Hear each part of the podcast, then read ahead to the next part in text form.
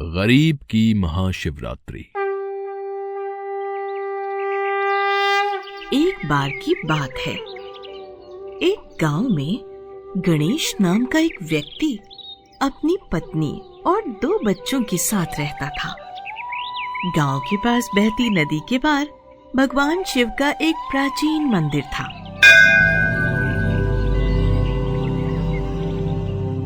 गाँव के लोगों को नाव पर नदी पार ले जाना यही गणेश की रोजी रोटी कमाने का ज़रिया था। पर इस काम के लिए उसे बहुत कम पैसे मिलते थे। दो रुपए से ज़्यादा कोई भी नहीं देता था। बड़ी मुश्किल से गणेश अपने परिवार का गुजारा करता था। इस बात को लेकर उसके मन में चिंता बनी रहती थी। एक बार जब वो रोज की तरह काम पर जाने ही वाला था कि तभी कोई उसे बुलाने आया। अरे गणेश तुम्हें चौधरी साहब ने हवेली पर बुलाया है। पता नहीं क्या काम होगा। अच्छा आता हूँ। गणेश चौधराइन की इच्छा है कि आने वाली महाशिवरात्रि तक वो रोज़ाना नदी पार शिवजी के मंदिर दर्शन के लिए जाए। मैं तो रोज नहीं जा पाऊँगा यहाँ भी काम होते हैं। मैं चाहता हूँ कि चौधराइन को रोज़ाना मंदिर लाने ले जाने की ज़िम्मेदारी तुम्हारी हो। ध्यान रखना चौधराइन को किसी भी बात की परेशानी ना हो। मालिक मैं ले जाऊँगा। गणेश ने सारी घटना अपनी पत्नी को सुनाई।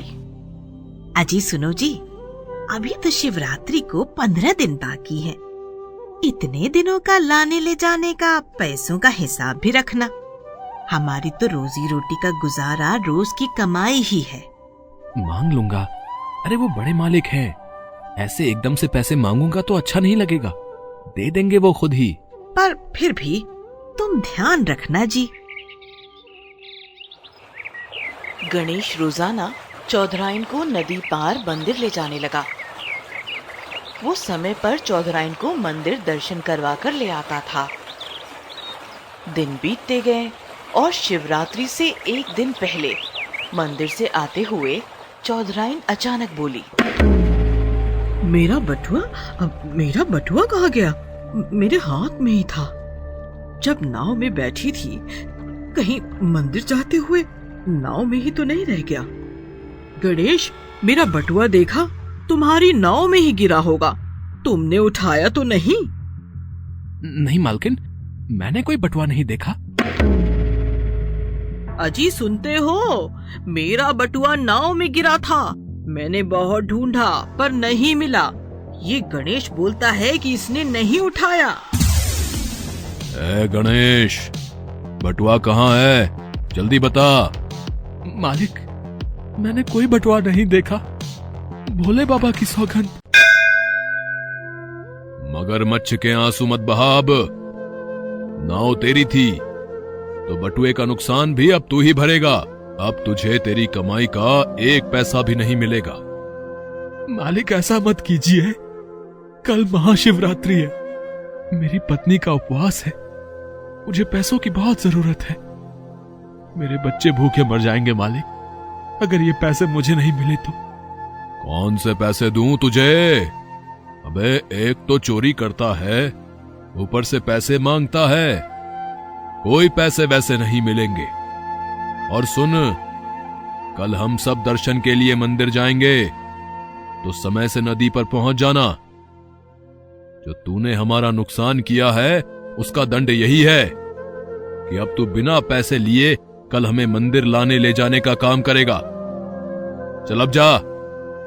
गणेश निराश होकर घर चला गया। वो कुछ नहीं बोल पाया। अरे क्या हुआ जी? ऐसे उदास मन से कैसे आ रहे हो? क्या हुआ? कुछ बोलोगे भी अब?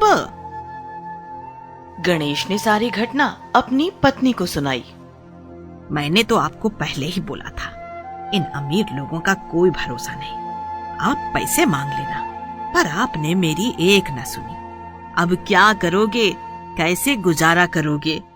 इतने दिनों से यही आस थी कि इकट्ठे पैसे आ जाएँगे। क्या होगा भगवान? अब क्या होगा हमारा?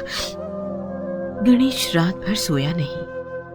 वो भगवान से यही कहने लगा। प्रभु आप जानते हो मैंने कोई चोरी नहीं की। सिर्फ़ आप ही हो जो मुझे मेरी मेहनत के पैसे दिलवा सकते हो। मेरी मदद करो भगवान। मेरी मदद करो। अगले दिन जब गणेश निराश मन से नदी पर पहुँचा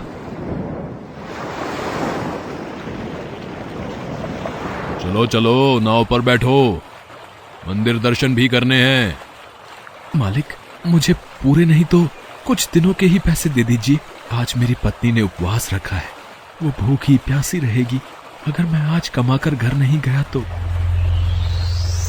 अब चोरी तूने की है तो उन्हीं पैसों से खिला बीवी बच्चों को रोटी।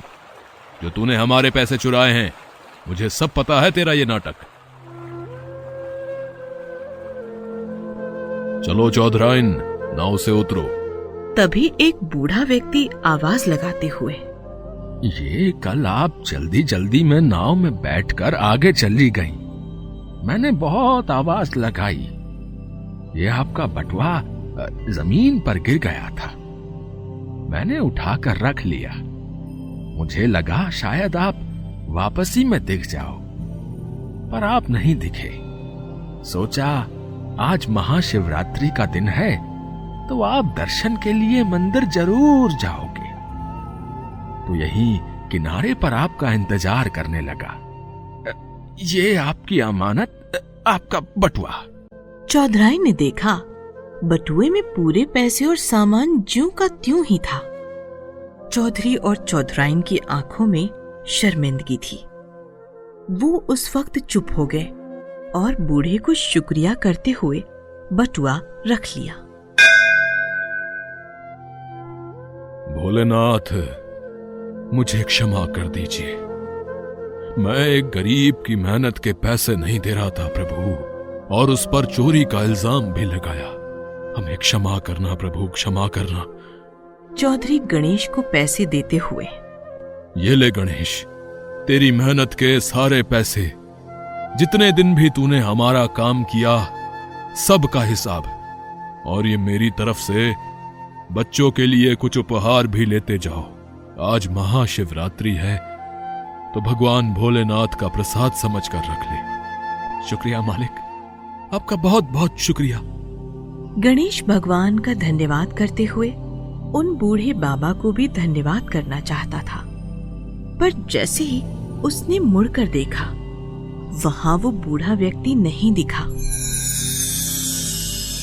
जो थोड़ी देर पहले बटुआ दे रहा था। गणेश ने आसपास भी ढूंढा, पर कहीं भी वो बूढ़ा व्यक्ति नहीं मिला। आखिर गणेश वहाँ से घर पहुँचा और सारी घटना पत्नी को बताई। तो पत्नी बोली, वो बूढ़े बाबा ज़रूर शिव जी का रूप बनकर आए थे। महाशिवरात्रि पर उन्होंने हमारी इतनी सहायता की। जय भोले बाबा की, जय भोले बाबा की। दोनों ने हाथ जोड़कर भगवान शंकर का तहे दिल से शुक्रिया अदा किया।